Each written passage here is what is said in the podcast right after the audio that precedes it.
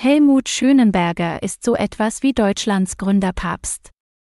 Der Honorarprofessor an der Technischen Universität München, TUM, hat vor genau 20 Jahren gemeinsam mit der BMW-Erbin Susanne Klatten die Unternehmertum GmbH ins Leben gerufen, inzwischen europaweit das größte Gründer- und Innovationszentrum. Mit dessen Hilfe hat der 49-Jährige bereits über 1000 Start-ups bei ihrer Gründung begleitet. Helmut Schönenberger spricht beim Wirtschaftsforum Neudenken 2022.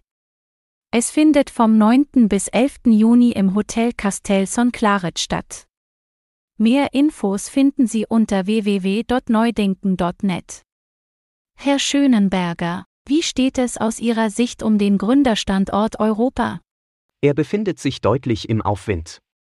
In den vergangenen zehn Jahren wurden sehr viele interessante, wachstumsstarke Unternehmen gegründet und es haben sich immer mehr Gründungshubs etabliert.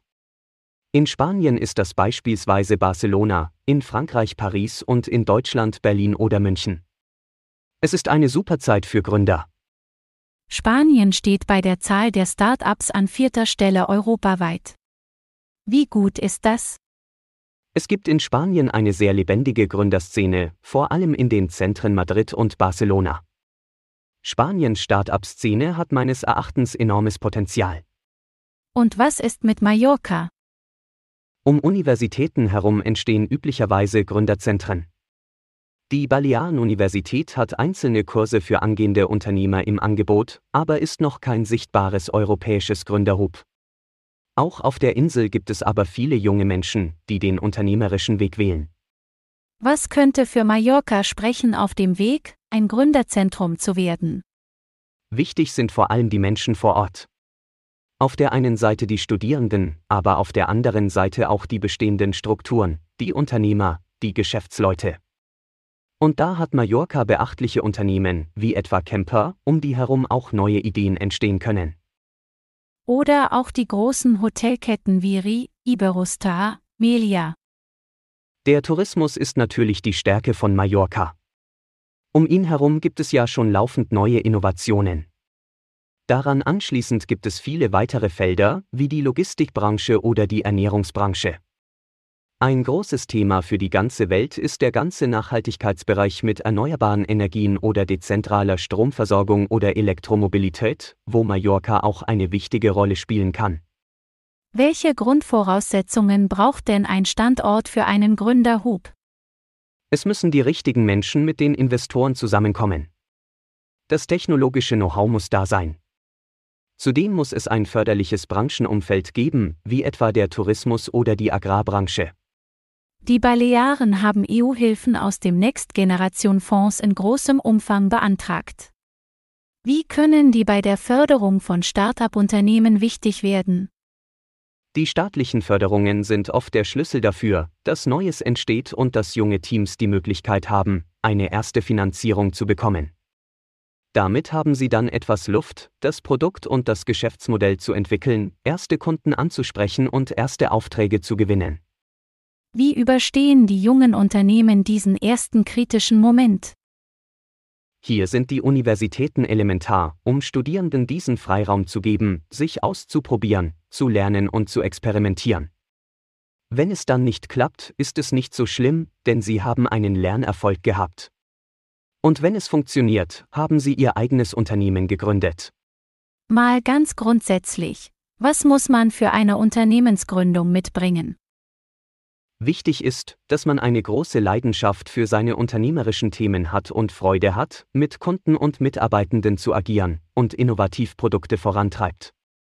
Gleichzeitig braucht man ein Verständnis für den Markt und sollte betriebswirtschaftliche Kenntnisse haben. Sie haben bereits über 1000 Start-ups bei ihrer Gründung unterstützt. Sehen Sie mit dieser Erfahrung inzwischen auf den ersten Blick, wer Erfolg haben wird und wer nicht? Es ist immer aufs Neue eine Abenteuerreise.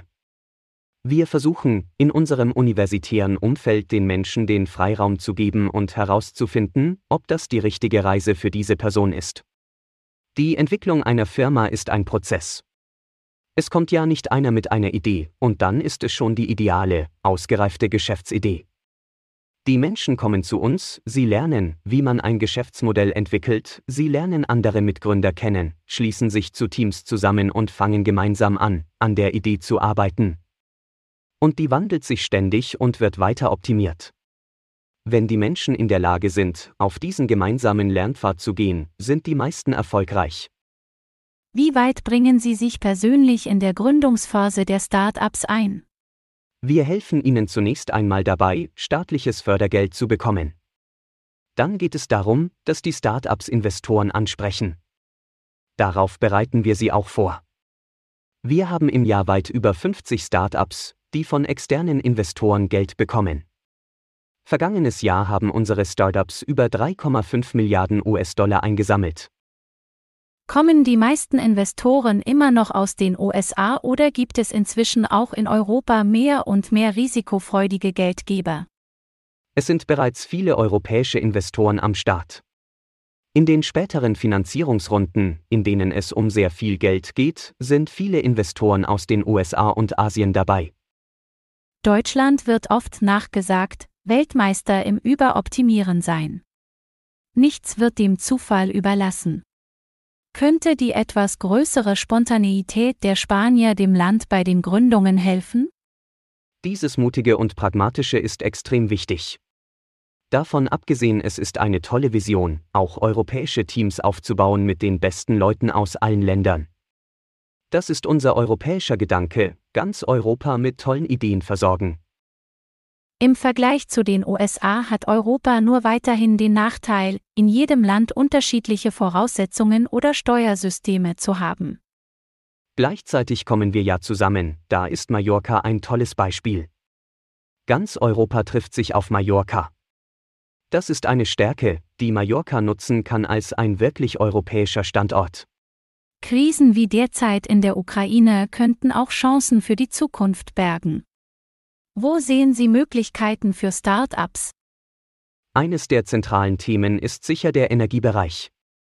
Sprich, wie können wir neue Lösungen schaffen, Energie einsparen oder neue Energiequellen aufbauen, wie etwa bei der Solarenergie. Wir sind in einer Zeit des Wandels und es sind oft junge Unternehmen, die hier mit großen neuen Ideen kommen. Das Interview wurde mit einem Text-to-Speech-Programm vertont.